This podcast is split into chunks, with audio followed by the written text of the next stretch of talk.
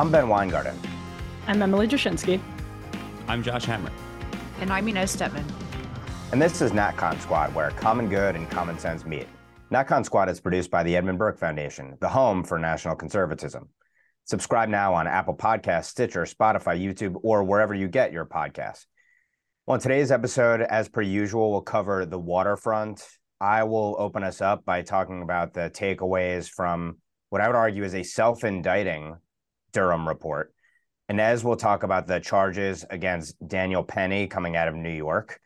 Emily will talk a bit about the new rights rail bill fight. And last but not least, Josh will give us a recap of NatCon UK as well as what's going on with respect to 2024. So, with that, I will turn it over to myself.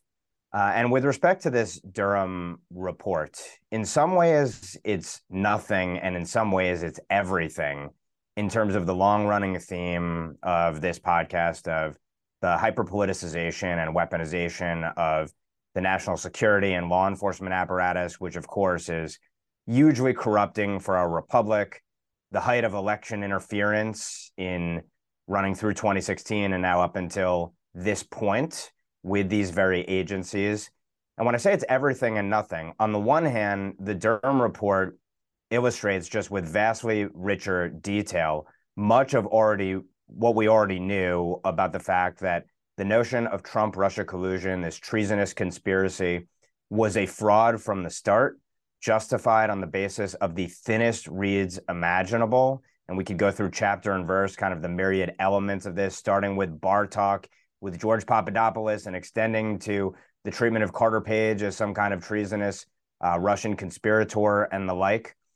And the report shows, I think, in in very good detail, uh, some of the the gory details around the various ways in which essentially the FBI and DOJ broke laws, rules, and norms to create the appearance of Trump Russia collusion and justify an effort to delegitimize, destabilize, and ultimately try to destroy a president, again, interfere in elections, and invalidate effectively the votes of tens of millions of Americans. And I think kind of the the key takeaway line, you know, we could talk about the double standard that the report shows with respect to the FBI and DOJ's treatment of Donald Trump versus Hillary Clinton with respect to so-called foreign interference.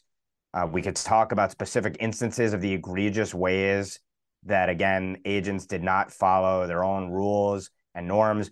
The fact that they covered their eyes and ears completely to any and all exculpatory evidence. They refused to interview many of the people they were surveilling and spying on and who were the basis of their case when those interviews would have dismissed the case summarily right from the start. And I think the key line from Durham here is that he shows, he argues that there's there was no evidence of Russian collusion from the start, either in the DOJ and FBI or from the intelligence community when they opened a full counterintelligence investigation. And beyond that, the DOJ and FBI, quote, failed to uphold their mission of strict fidelity to the law in connection with the outrages that he details. However, to layer outrage upon outrage. All John Durham has to show is three false statements cases and a handful of criminal referrals. Now, how would he justify that? One argument would be, and this is sort of the language reading between the lines in the report, shows, and maybe he was chastened by the fact that this was the result in two of those three cases that he brought, was that you were not going to win convictions of government officials in front of DC judges and juries or Virginia judges and juries. And he found that out himself in seeming slam dunk, cases, only one of which he won. And that one, of course, was against a government official who doctored an email to lie about Carter Page's background and suppress information, which, by the way, the FBI knew about Carter Page from the start, that he had actually worked with the CIA as a source for five years from 2008 to 2000, 2013. And this lawyer doctored an email to suppress that information, keep it from the court, which of course would have been exculpatory for Page and potentially exculpatory for all of Trump Russia collusion. Staying out of the weeds, though, for a second, there's another argument to be made, which is that even if John Durham might have been able to garner convictions of government agents and he lays out their mass conspiracy here, criminal conspiracy, even though he doesn't call it as such, Durham seems to be a company man here, protecting the institution, something that we feared the entire time. And there's evidence of that in the fact that he continues to raise in this report the idea that the FBI could have been manipulated and should have considered that it was manipulated, as if the FBI was a victim here, as opposed to the key agency weaponizing against a, the political opposition in the face of Donald Trump and his myriad supporters. Now, there's other evidence beyond the non prosecutions that we ought to look to here and beyond this line about that the FBI might have been manipulated or should have considered it. And I'll quickly run through. He never subpoenaed, to our knowledge, James Comey, Andrew McCabe, Peter Strzok, Christopher Steele, Fusion GPS's Glenn Simpson, many others, and last but not least, Barack Obama. And Barack Obama is the forgotten man in this, yet all of these machinations happened under him. His administration was well aware of the fact that dating back to either June or July of 2016, that Hillary Clinton was likely going to use this idea of Trump Russia collusion as a cudgel to attack Trump. Beyond that, the Durham Special Counsel, it seems, never investigated the DNC hack, which was critical to the narrative of Russian interference, which then glommed onto Trump Russia collusion, as well as what the heck the Mueller Special Counsel was doing with tens of millions of our dollars and years wasted, knowing that this was a fraud from the start and easily knowing that it was a fraud from the start based on Durham's investigation. There are many other leads he did not pursue as well around the mysterious Stefan Halper, for example, and the targeting of Michael Flynn, and a slew of other issues as well. And I think what all of this points to, and, and last but not least, Durham himself does not call for any radical changes to the FBI or DOJ whatsoever. He has a line about the fact that they need to return to the rules of old, essentially. And I think that's a total cop out. If you do not punish those who are involved in foisting upon us one of the greatest scandals in American history, there is no deterrent to such behavior going forward. So we've seen that congressional Republicans are calling for John Durham now to testify before them. Maybe they'll be able to elicit some answers from him on some of these burning questions that his report raises.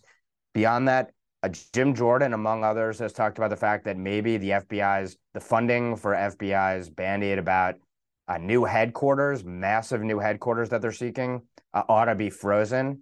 Obviously, that would seem like a good start in terms of remedying and punishing what the FBI has done in this report, but it goes well beyond the FBI. This is a massive scandal of national proportions. It implicates our media, it implicates the FISA court as well, and all the other actors who were in on promoting the Trump Russia collusion narrative. And I think at the end of the day, the most sobering thing is that we get no justice. We have had no justice. We're talking about this on the verge of the 2024 election really opening up here. So we're talking eight years later uh, and that's a huge outrage. And gone uncorrected, as I've argued again and again, it's just going to guarantee infinitely worse scandals to come. So with that, I'd open up to the group for kind of your takes on some of these points, uh, if you if you see it differently than I do, and what the remedies ought to be. Well, I mean, Ben, you should feel vindicated. Let me first just say that as some as one of your numerous editors over the past few years uh, for your various your, your whole series of, of, of, opinion columns and reports on this topic. You should feel extremely vindicated.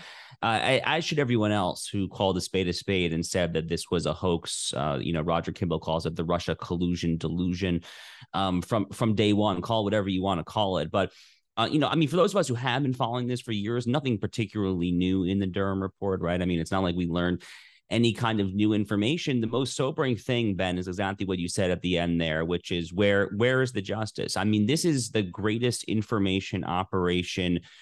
Uh, I don't know what, what how else to call it. I mean, it's the greatest information operation hoisted uh, onto the American people, probably in the history of the Republic. And it is just deeply, deeply sobering to contemplate the fact that there might be no actual retribution for it. I mean, is anyone going to serve time in bars? I mean, Kevin Clinesmith got off with just probation and he was a fairly small fish to fry in all of this to begin with. I mean, has Hillary Clinton said a damn word about this? I mean, I, I mean, this all starts with Hillary Clinton, lest lest we forget. I mean, none of this would have happened if the if the entire operation hadn't been laundered through the Hillary Clinton presidential campaign. I mean, then then ultimately gone through Perkins Coie, Fusion GPS, Christopher Steele. We all know the actors' names by now.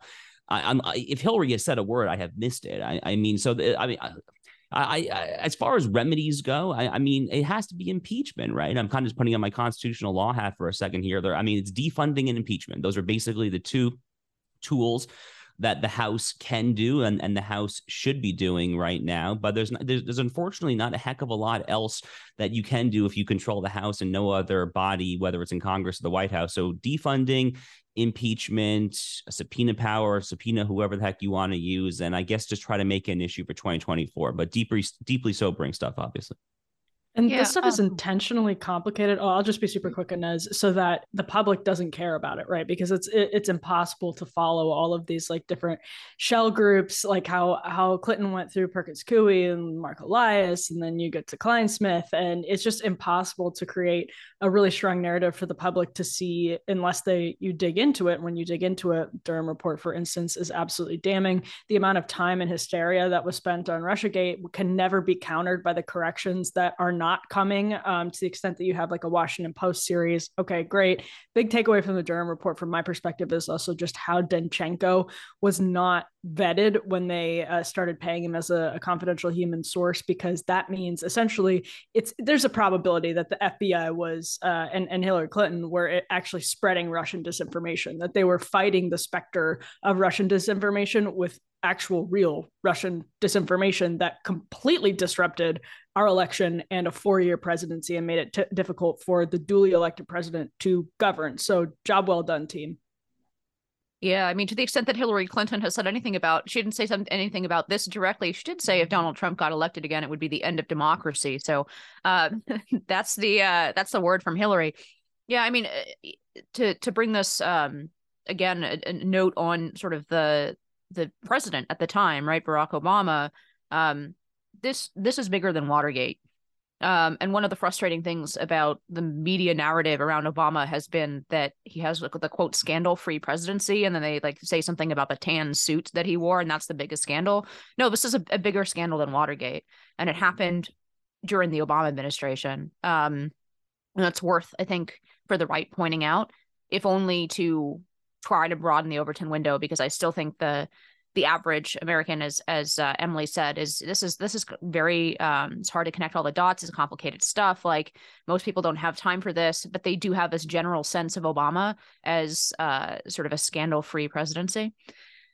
And I think it's important to uh, point out that that's not the case. Um, in terms of what Ben and, and Josh have said about the remedies here, yes, um, the remedies here are political, and I think it's important to frame the any remedies in in two ways. Um, one is that it has to be structural. I think there are. In, I think this report shows the, the massive limits of non-structural reform. Right. Um, it is ultimately very difficult to get convictions, not only because of the DC courts, um, but but also because a lot of what's happening here uh, is is arguing against a judgment call, right? You should have interviewed this person. You should have considered the possibility that this was complete garbage because you know, like, so it's it's very difficult to actually nail people down on on a case like that, um, on criminal charges as opposed to and this is my second point that the remedies have to be political. The remedies can't be to retreat from the political and say like the FBI needs to be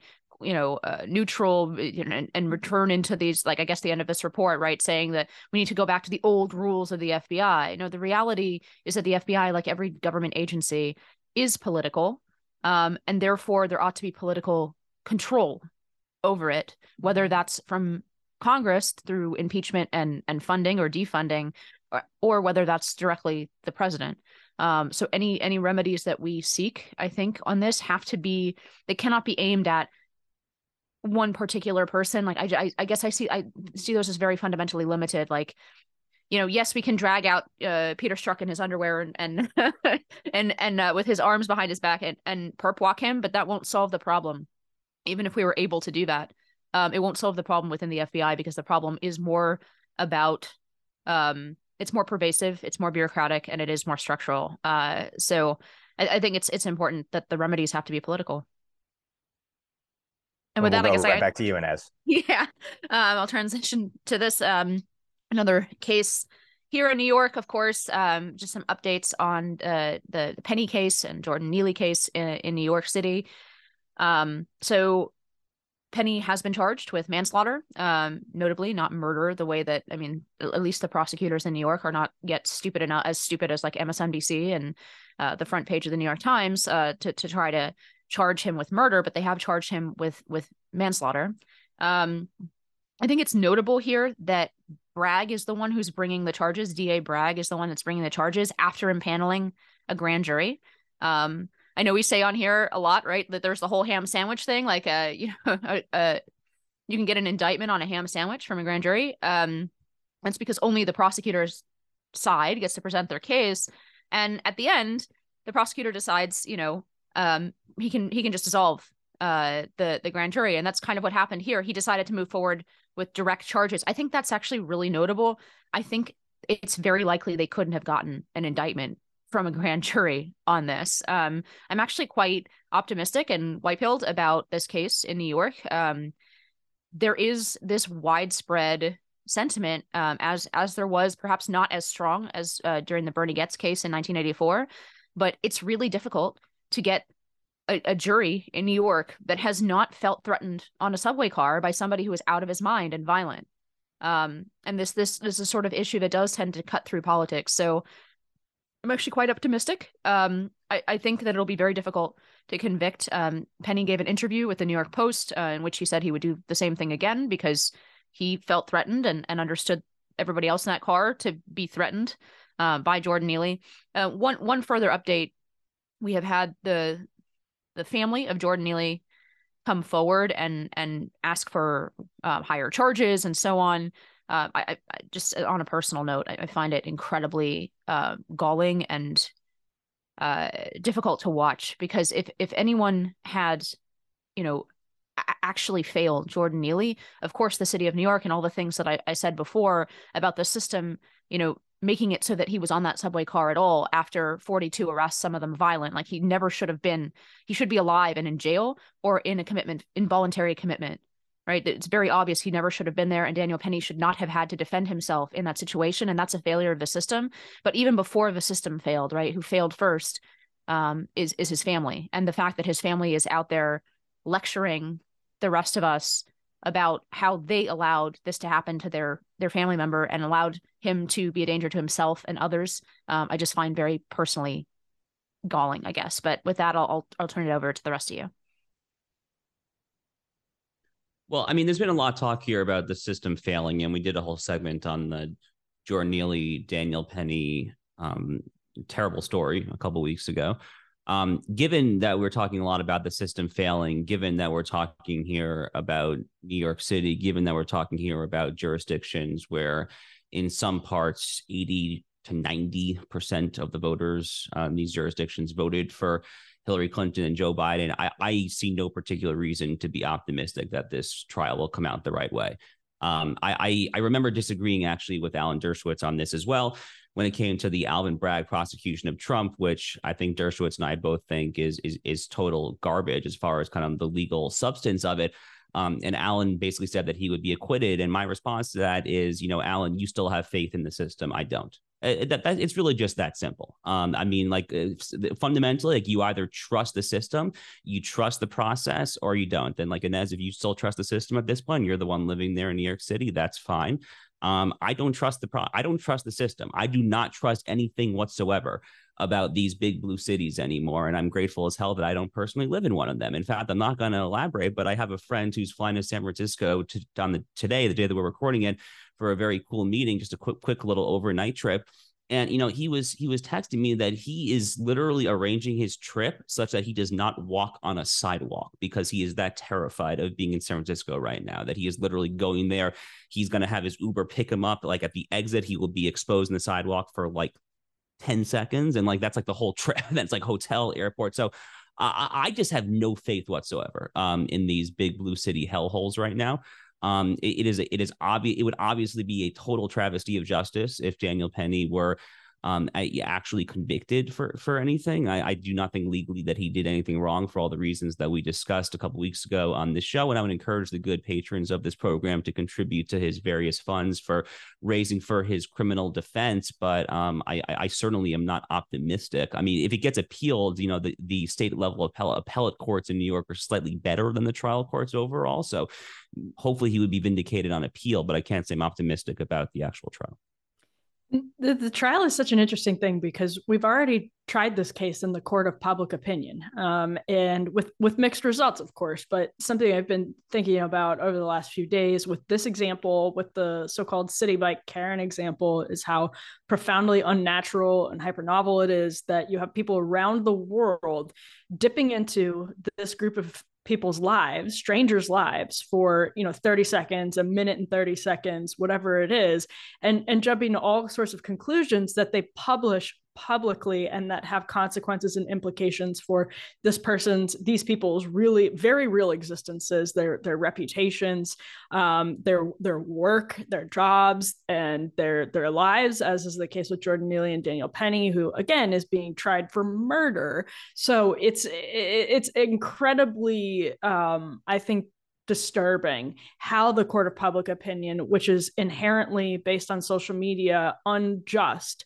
um, influences then the actual court of law right? Um, without the court of public opinion, would Daniel Penny be dealing with this? Without the court of public opinion, the woman with the Citi Bike would be dealing with basically nothing. She never would have been suspended from her job. She never would have gotten uh, literally thousands of messages um, and smears on her reputation uh, from people who don't know her. So we're, we're just not meant to interact with each other this way. And uh, the the more instances uh, instances of this that we see, the more just profoundly depressing it is, but also uh, it becomes profoundly clear that this is wrong and that we need to, uh, as individuals, sort of be mindful of our impulses and our use of tools that um, are intentionally designed to uh, foment outrage and anger um, and virality, v- viral anger and outrage. Um, and we also need, you know, these these corporations and uh, regulatory authorities to start thinking about that too.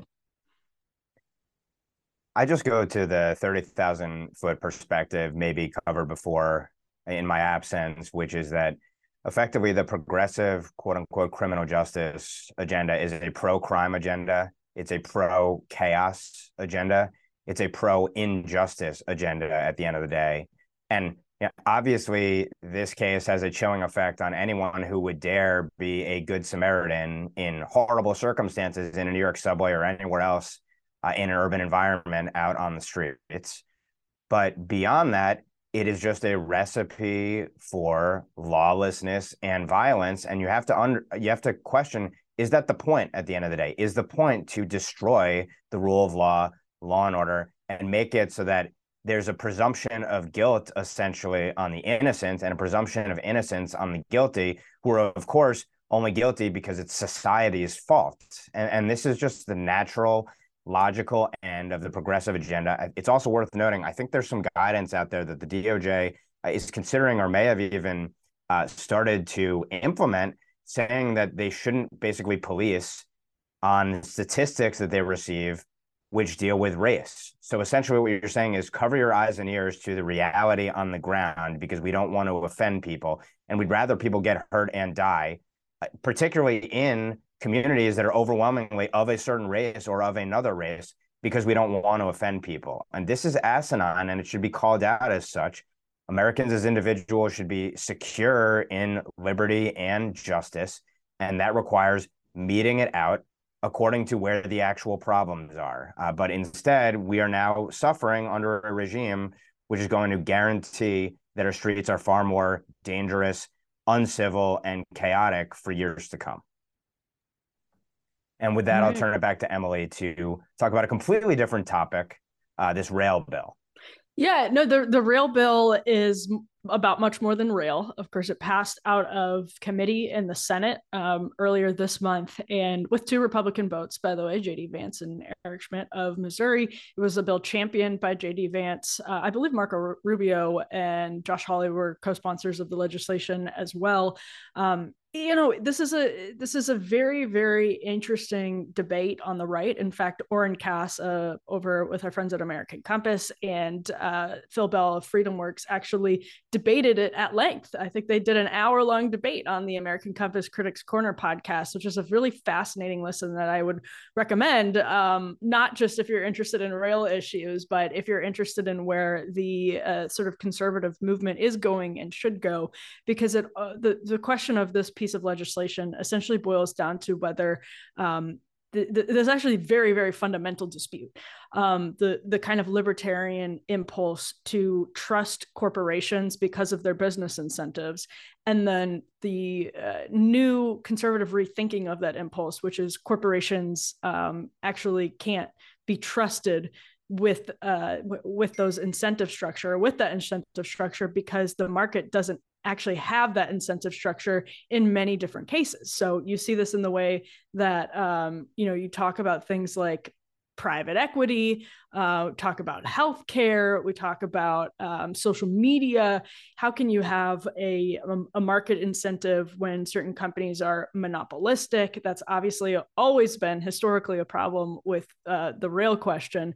But, um, you know, Oren over at American Compass had a great thread, um, basically just talking about how at the end of the day, you know, people agree that there needs to be uh, there need to be in, in an industry like rail there needs to be regulation right? Nobody nobody disagrees with that. And you know if we take drugs for instance you have maybe a slice of the professional libertarian crowd that believes we should legalize heroin, for instance, and can mount a substantive defense of that position. But uh, the vast majority of Americans, and indeed the vast majority of conservatives, believe that you need some regulation. Again, if men were angels, no government would be necessary. Our population was always, or our constitution was uh, only built for a moral populace, to quote the founders in a couple of different ways, stating the very, very obvious. Uh, we are humans, we are fallen, we uh, are in need of some government uh, because the free market has its limits, of course. And that's especially true when you start looking at common carriers um, that are necessarily monopolies. Um, you see that in rail, you see that with social media, uh, as Clarence Thomas has explained, and the like.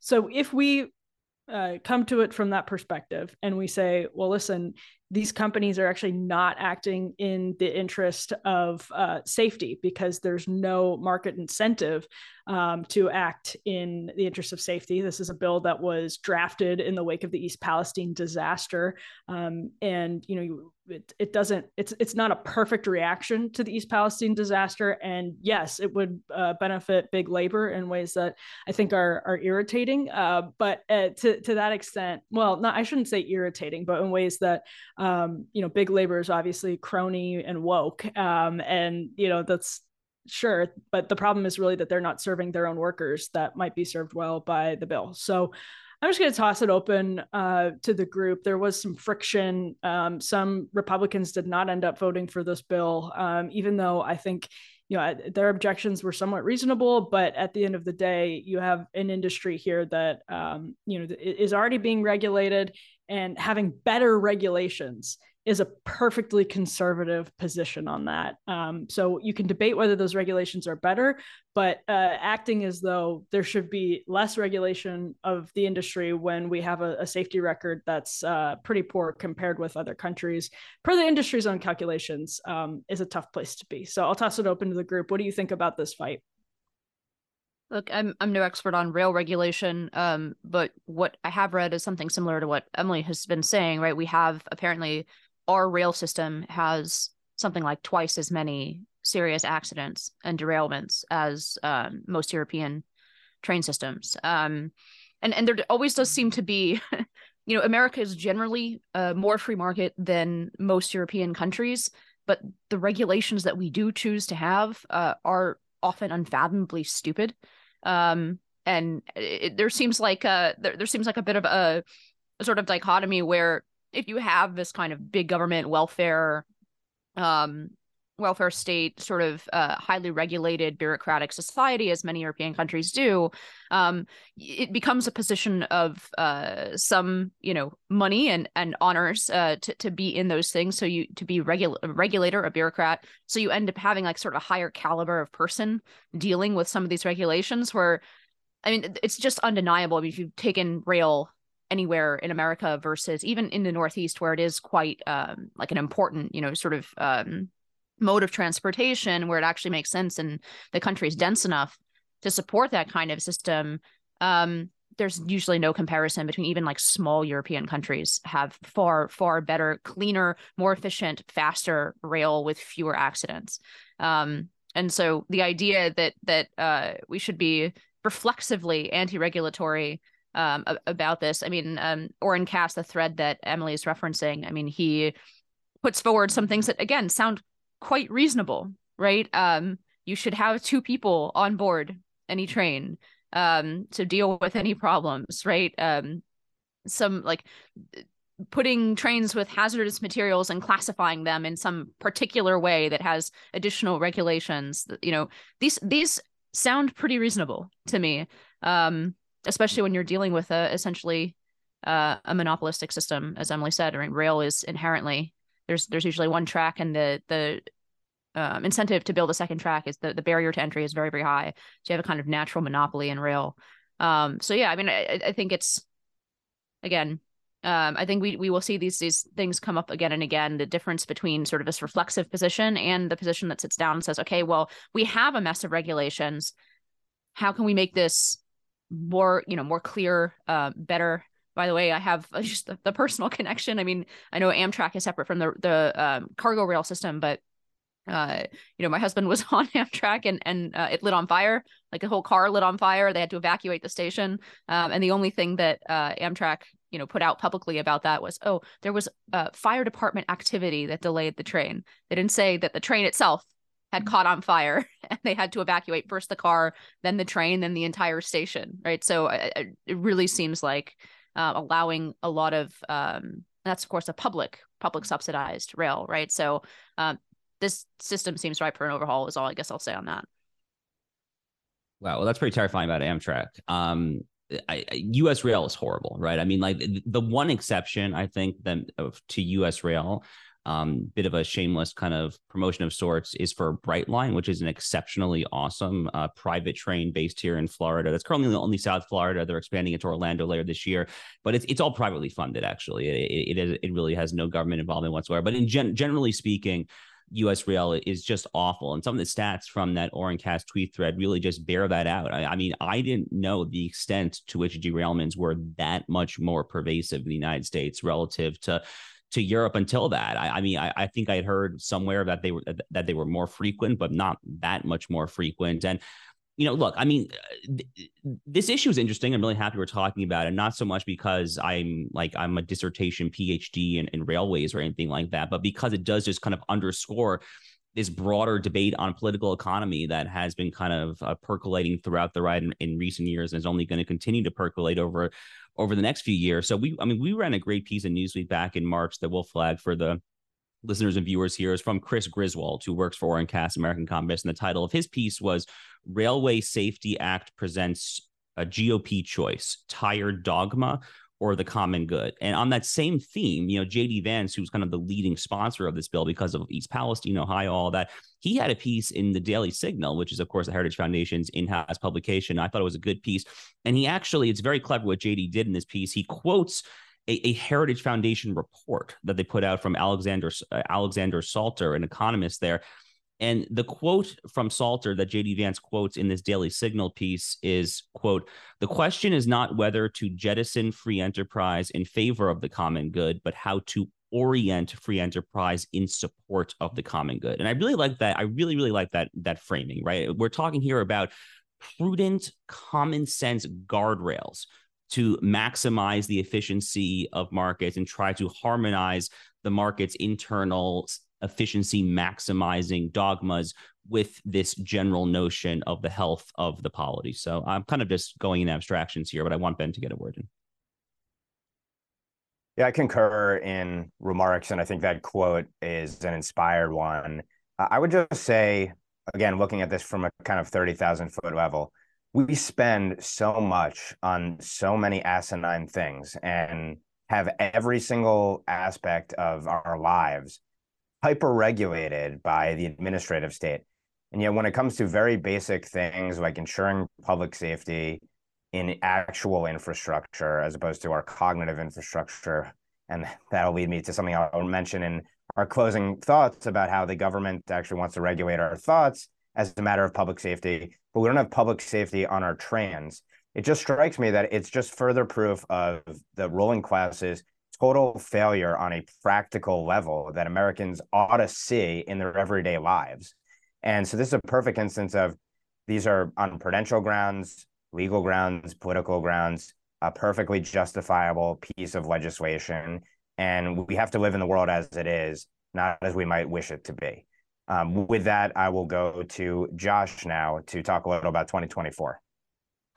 Okay, so this is a big week for the 2024 uh, presidential race. We had Tim Scott announced his presidential campaign on Monday. And while we are recording this in the middle of the day on Wednesday, by the time that you listen to this podcast, Ron DeSantis will have announced his 2024 candidacy, long anticipated. I think he is widely expected to be the leading challenger to former President Trump within the Republican presidential field based on polling, money, endorsements, basically every metric that you can possibly come up with there.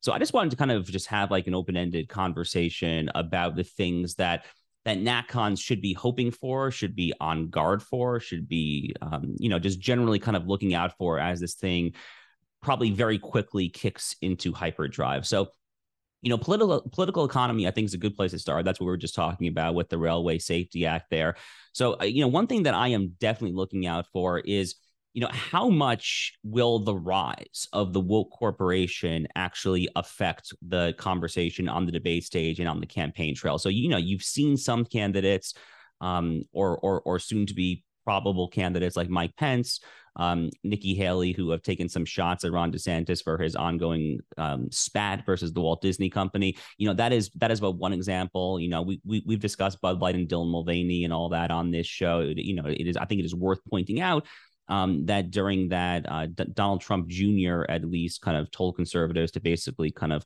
you know call off you know the shots have been leveled here maybe you shouldn't um, take this through to its logical fruition. So how much is that going to actually affect the debate conversation? Because, you know, uh, this is the first real Republican presidential primary that we've had, of course, since 2015, 2016. And a lot has changed. I mean, the rise of the woke corporation ha- ha- is a fairly recent-ish phenomenon.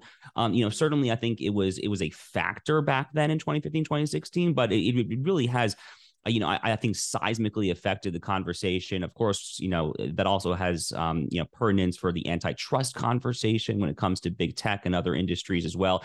So I think I, I am very, very curious to see, you know, who takes a more kind of NatCon, more nationalist or populist approach to to those issues, who is going to stick to kind of the the zombie Reaganite or boomercon dogma, whatever you might want to call it there. Um, you know, foreign policy, I think, is going to be a, a, a, a huge topic here, right? I mean, uh, you know, Donald Trump, whatever his, you know, whatever your quibbles with him may or may or may not be. Um, I have long said that I think Trump's foreign policy was the single best part about his entire presidency. Um, his judicial picks were obviously quite good for the most part as well, but I thought his foreign policy was gen- was gen- genuinely excellent in, in virtually every way. And you know, it'd be interesting to see who wants to campaign on kind of this um, you know, uh, the Trump doctrine of foreign policy. Michael Anton had that essay for Foreign Policy magazine back in 2019, basically kind of a Jacksonian foreign policy. Um, you know, Jonathan Swan in the New York Times had this long essay on Ron DeSantis' own foreign policy a few months ago. The term Jacksonian comes up time and time again. So, who basically kind of, you know, I mean, to use kind of the overwrought phrase, who you know knows what time it is right? When it comes to kind of you know the, um, the sprawling excesses uh, of kind of the post cold war american empire and who uh, uh, who by contrast i think kind of takes kind of a perverse kind of uh, ahistorical view of zombie reaganism and wants to kind of spread american liberal democracy to the furthest trenches of the globe right? So that's a very kind of um, you know oversimplified dichotomy but it's definitely the kind of thing that i will be looking out for as well there. Um, and you know, and then just just generally speaking, um, you know, on kind of that same leitmotif of of kind of knowing what time it is, you know, who really understands the depths of our current cultural struggle? I mean, who actually is in touch with what Republican primary voters feel enough to actually understand that they genuinely, earnestly, truly feel like their lives, their culture, their lives, their churches, their synagogues, their their general way of existence is under assault each and every day. Seriously, each and every day. I mean, where, whether it comes goes to Target partnering with literal Satanists for children's clothes, whether it goes to the LA Los Angeles Dodgers, one of the most famed baseball franchises in Major League Baseball history, promoting a, a genuinely anti-Catholic, a horrific bigoted group to, try to appease the LGBT lobby. I mean, who is in touch with enough to to understand understand the magnitude of the culture war and who actually understands that we yes we actually have to have a theory of the prudential use of political power to try to vanquish these horrific forces of wokeness wherever it rises or wherever it raises its ugly head so um, you know those are kind of the broad themes that i'll be looking for you know we're obviously not like endorsing candidates or anything but um, I, I, I defer to you guys uh, on your thoughts on that Sure. Um, maybe I'll jump in first here. I think I broadly agree with the the buckets that you've been sketching out. Um, I think the understanding that the culture war is not a distraction um, is is critical and actually sort of the the fat part of the middle of the Venn diagram and actually a large part of the Republican Party's appeal to independents, um, contrary to the way that I think a lot of um, Beltway consultants believe that uh, you know we appeal to independents based on economics. I I strongly believe we appeal to independents um, on culture war issues. Um, so that I agree with those broad buckets of of culture war, um, sort of how you deal with corporations, which is part of the the culture war, but also has a large economic component, and then foreign policy.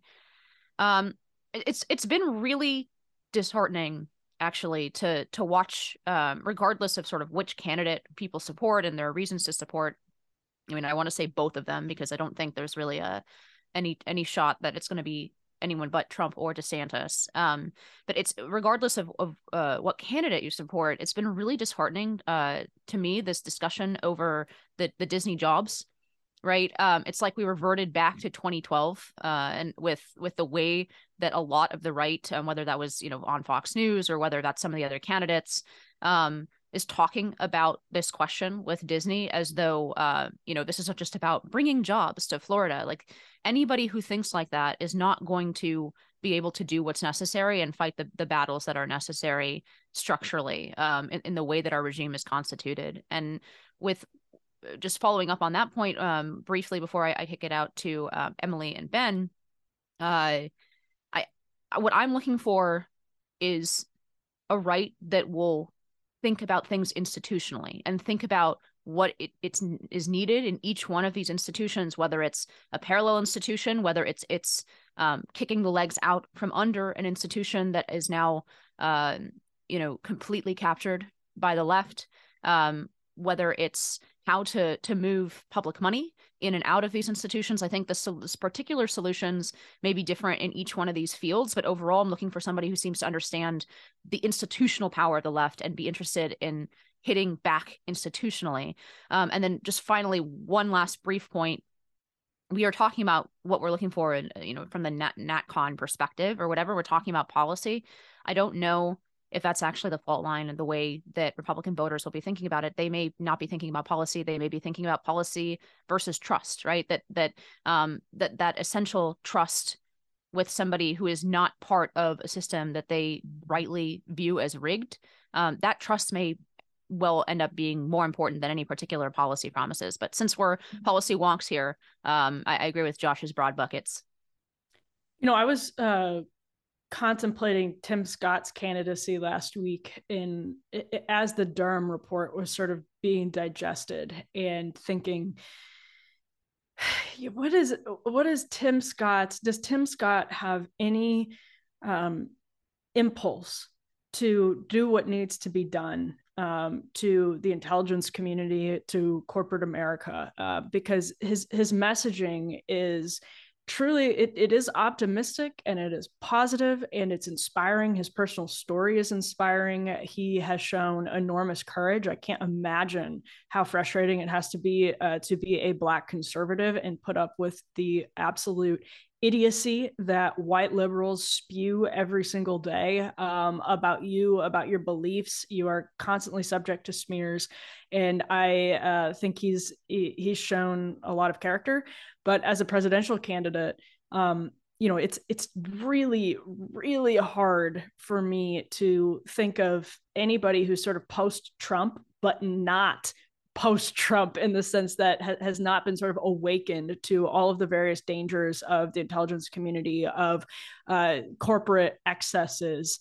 Um, to, to just sort of go out there and campaign on this this positive messaging with no, uh, as Inez said, I think very well earlier in the show, structural reforms um, on the table I think Ron, someone like Ron DeSantis probably is interested in proposing structural re- reforms. He's doing his conversation tonight as we tape this. He's prepping to talk to Elon Musk and, and David Sacks.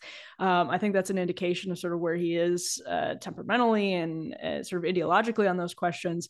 Um, I'm sure Donald Trump uh, will have some type of idea about what to do about uh, corporate excesses and, and the so-called deep state, but if you don't at this point you're out of touch with the viewer out of touch with the voters and completely out of touch um, with the the moment. Um, you're, you're completely out of touch with if you believe in conservatism but you don't believe in those structural reforms your ideology makes absolutely no sense.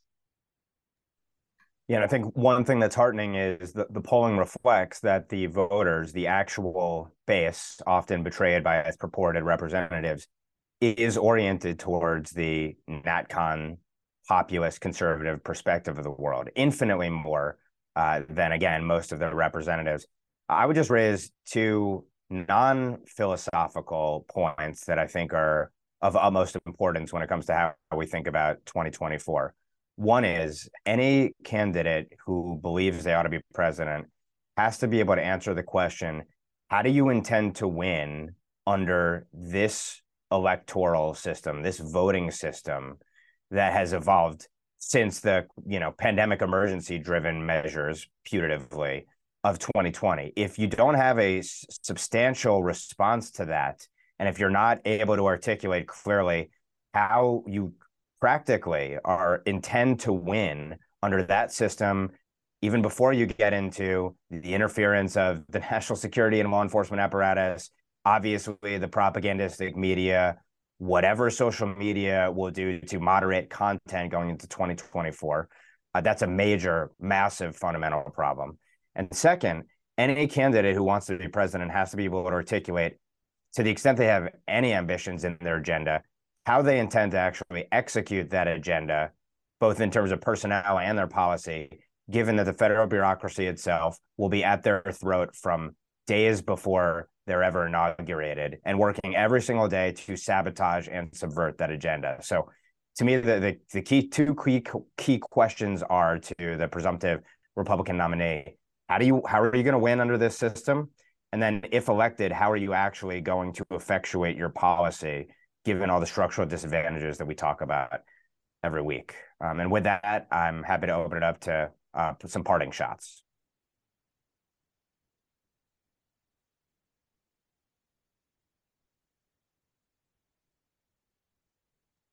That was an ama- that might be a record long silence. um, you know, I I'll continue a little bit on that last point because I, I bet that's what all of our closing thoughts are going to be on. Maybe maybe I'm wrong. Um, that's my prediction because it's the big sort of question of the moment with DeSantis's announcement looming. Um, with you know the the Daily Wire. Here's another thing to add. They said they're taking all of their shows to Twitter starting on May 30th.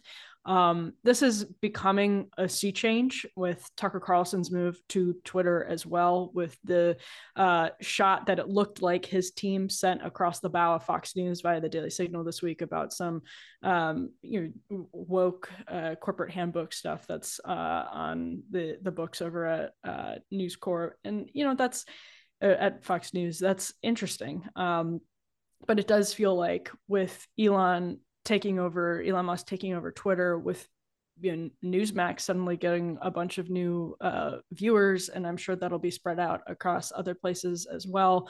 Um, something's something's going on right now and the republican primary sort of coinciding with that cultural moment is super super interesting. The surgeon general this week put out an advisory on social media saying they could not conclude that it was safe for children. That's biden's surgeon general of course but um, you know, the, there are some some big things that are starting to happen not happening quickly enough uh, i would say but uh, the republican primary coinciding with them i think means that we should see reactions that are indicative um, of what people think makes a winning campaign and uh, we'll we'll see which one actually sort of stands the test. Um, but that's I think that's that this is a Republican primary and not really a Democratic primary. Uh, Biden might be forced to to wrestle a little bit with uh, Marianne Williamson and RFK Jr. Um, but that this is a Republican primary, I think is actually really helpful because Republicans are the only ones right now. Like Matt Taibbi, as we were taping this, just posted a letter that Jim Jordan got,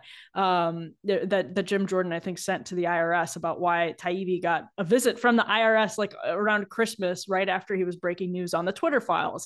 Uh, you know, th- this stuff that Republicans are the ones that are championing Matt Taibbi in his battle against the IRS is significant. This is a this is a really big deal. Uh, Democrats don't have any serious answers to a lot of these problems, and Republicans, even if they're starting to have answers for the wrong reason, uh, are at least coming to the table. Um, so I, I, think it's going to be a very, very productive uh, primary for the country, not just for Republican voters. So I'll jump in uh, really briefly. I want to return to since Emily invoked Igor Danchenko before, I can't help but go down this rabbit hole for a second. Uh, Danchenko was the key quote unquote subsource of Christopher Steele on the Steele dossier, which, as everyone knows, is one of the linchpins of Russiagate. Dossier was used to eviscerate the rights of Carter Page uh, via the fraud foisted on the FISA court.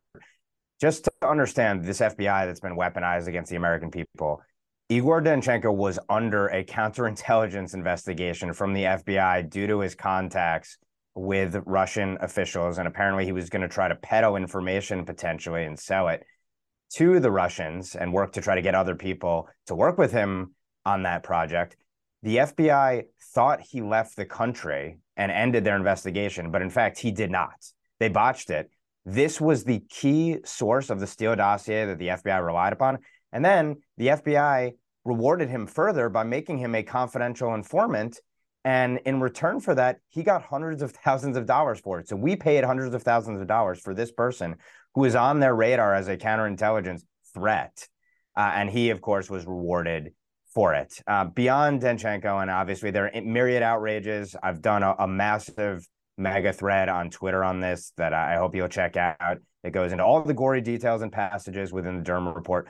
Beyond that, it is worth noting also, since Josh invoked Hillary Clinton, Hillary actually was apparently interviewed by the special counsel. Now, we have not seen that transcript, uh, but I hope that Congress will go about obtaining it and then releasing it to the American people because we ought to know what did Durham ask and what did Hillary know? What what didn't Durham ask and what didn't Hillary address uh, in connection with this so-called investigation?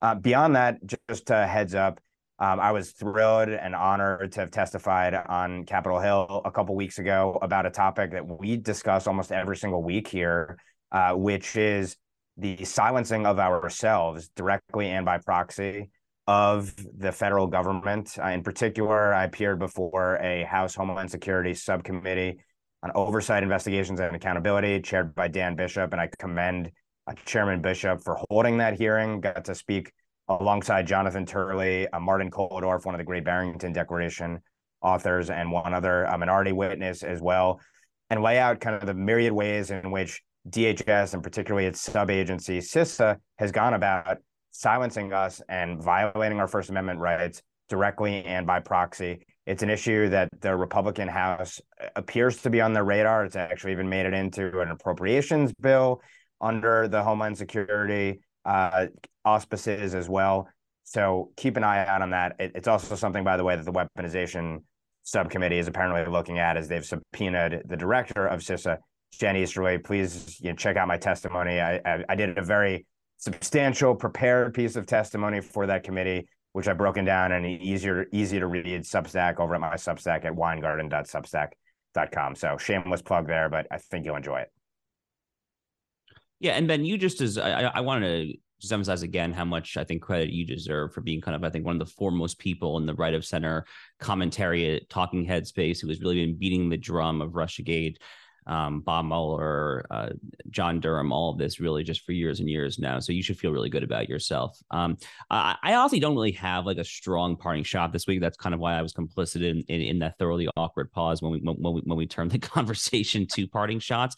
Um, I, I, I guess I'll just say like I am both like very excited for and simultaneously also very dreading um the Republican presidential primary. um, it, it, already has gotten pretty ugly, and it, it probably is only going to get uglier. Um, and like all three of you, and probably like many others listening and watching this program, I I have people that I consider personal friends who are on um, both sides of the Trump DeSantis divide. Um, I, I, don't do a particularly um, uh, you know good job of trying to hide who my preference is in that fight. I'm obviously personally I, I am rooting for Ron DeSantis in his presidential campaign. I, I, don't hide that at all. I'm fairly explicit about that. But I I, I just want to kind of appeal to um, the listeners and the viewers of this program here. No matter which of those two sides you are on, you know, remember that I mean, not to sound sappy, but like like we, we we for the most part really are on the same team here, right? We for the most part we really are, um, you know, ultimately trying to um, you know defeat uh, whoever the Democratic nominee and it will presumably be Joe Biden is. And you know, at least in theory, we are all trying to do the same thing, which is save this wonderful experiment in order to liberty from the uh, from, from the irredeemable forces uh, of wokeness that uh, you know cast a pall over it on a seemingly daily basis, threatening to undermine and ultimately destroy it on any given day, ending in Y. So you know, just kind of a you know, a somewhat trite but nonetheless uh, simultaneously heartfelt appeal uh, to both people on on the uh, on both people within the two camps in the Trump DeSantis world, because it's going to get even uglier. And like again, like it already has gotten pretty ugly, especially if you're as online as I am, and I presume the three of you are. But um, you know, let's let's just try to let's try to not lose any friendships or anything over this as well. Um, yeah, I should have gone before Josh so that he could wrap it with that heartwarming thought. Um, yeah, it, I, I'm glad also that Ben has plugged his own testimony because that was going to be my final thought. I was going to uh, save him from the self aggrandizing moment and say that I really, really highly recommend listening to Ben's testimony and second everything Josh said about his reporting on this issue over the years. I think it's been invaluable and, and now has been proven we, we already knew it was proven right uh, a while ago, but now has sort of gotten that definitive approval um, I, I did have some some sort of unrelated and perhaps uh, less fun things to wrap up on, but um, one I, I want to highlight again uh, something that Ben said uh, briefly as an aside, but this um, policing dictate, um, I think it takes the form of a dear colleague letter.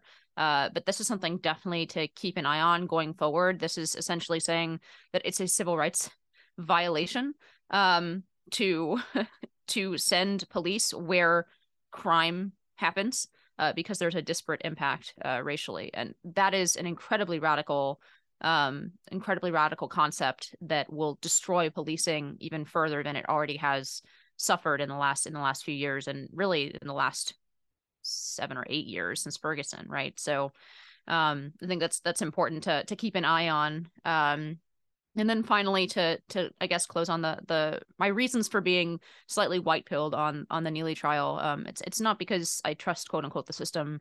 Um it's it's in this case it comes down to a jury. Um and we've had some of these debates before but i, I still think outside of of um, even some place like dc perhaps um which is very small but uh, I, I, think largely the jury system, um, the average American, even in a blue city like New York, um, has uh, is more reasonable than uh, the the quote unquote system often is, and and just from the personal perspective, I mean, maybe I'm I'm just uh, wildly and and uh, optimistic without any basis, but um, the protests here did not catch on the way that the Floyd protested. They were very obviously uh, sort of stilted and, and staged and and done only by a handful of activists um, the, the sort of scuttlebutt on the street and my coffee shops on the subway. I think there are simply too many people who have had exactly the experience, uh, perhaps not quite as directly threatening, but something close to it on the subways. And this is something that cuts cuts through politics oftentimes um, and produced a 20 point swing in New York for Republicans, I think almost exclusively on, on this crime issue. I think it is something that people uh, get fed up with, even if they're not on our team with regard to anything else. Um, so I've been encouraged by the the lack of outcry against um, Jordan Neely in New York City, even though it's leading, you know, the headlines in the Times, et cetera. Um, I was on uh, Andrew Cuomo's program uh, a couple weeks ago, and even his callers, right, even people on the left in New York, um, are were pretty universally in favor of, of Neely. So I think we might be looking at something more like a Bernie Goetz situation where people are just very fed up. So that that's that's my reasoning for uh for being optimistic. Perhaps I will be proven wrong. I, I hope not for uh, this this young man's sake. So on that, um, I'll I'll give it back to to Ben to wrap us up. Well, first I should say I'm just humbled by the uh, kind comments and very appreciative, and obviously the feelings are mutual here. So we'll wrap on a on a warm note today. Uh, on behalf of Josh, Emily, and Inez, this is NatCon Squad. I'm Ben Weingarten, and we'll see you on the next episode.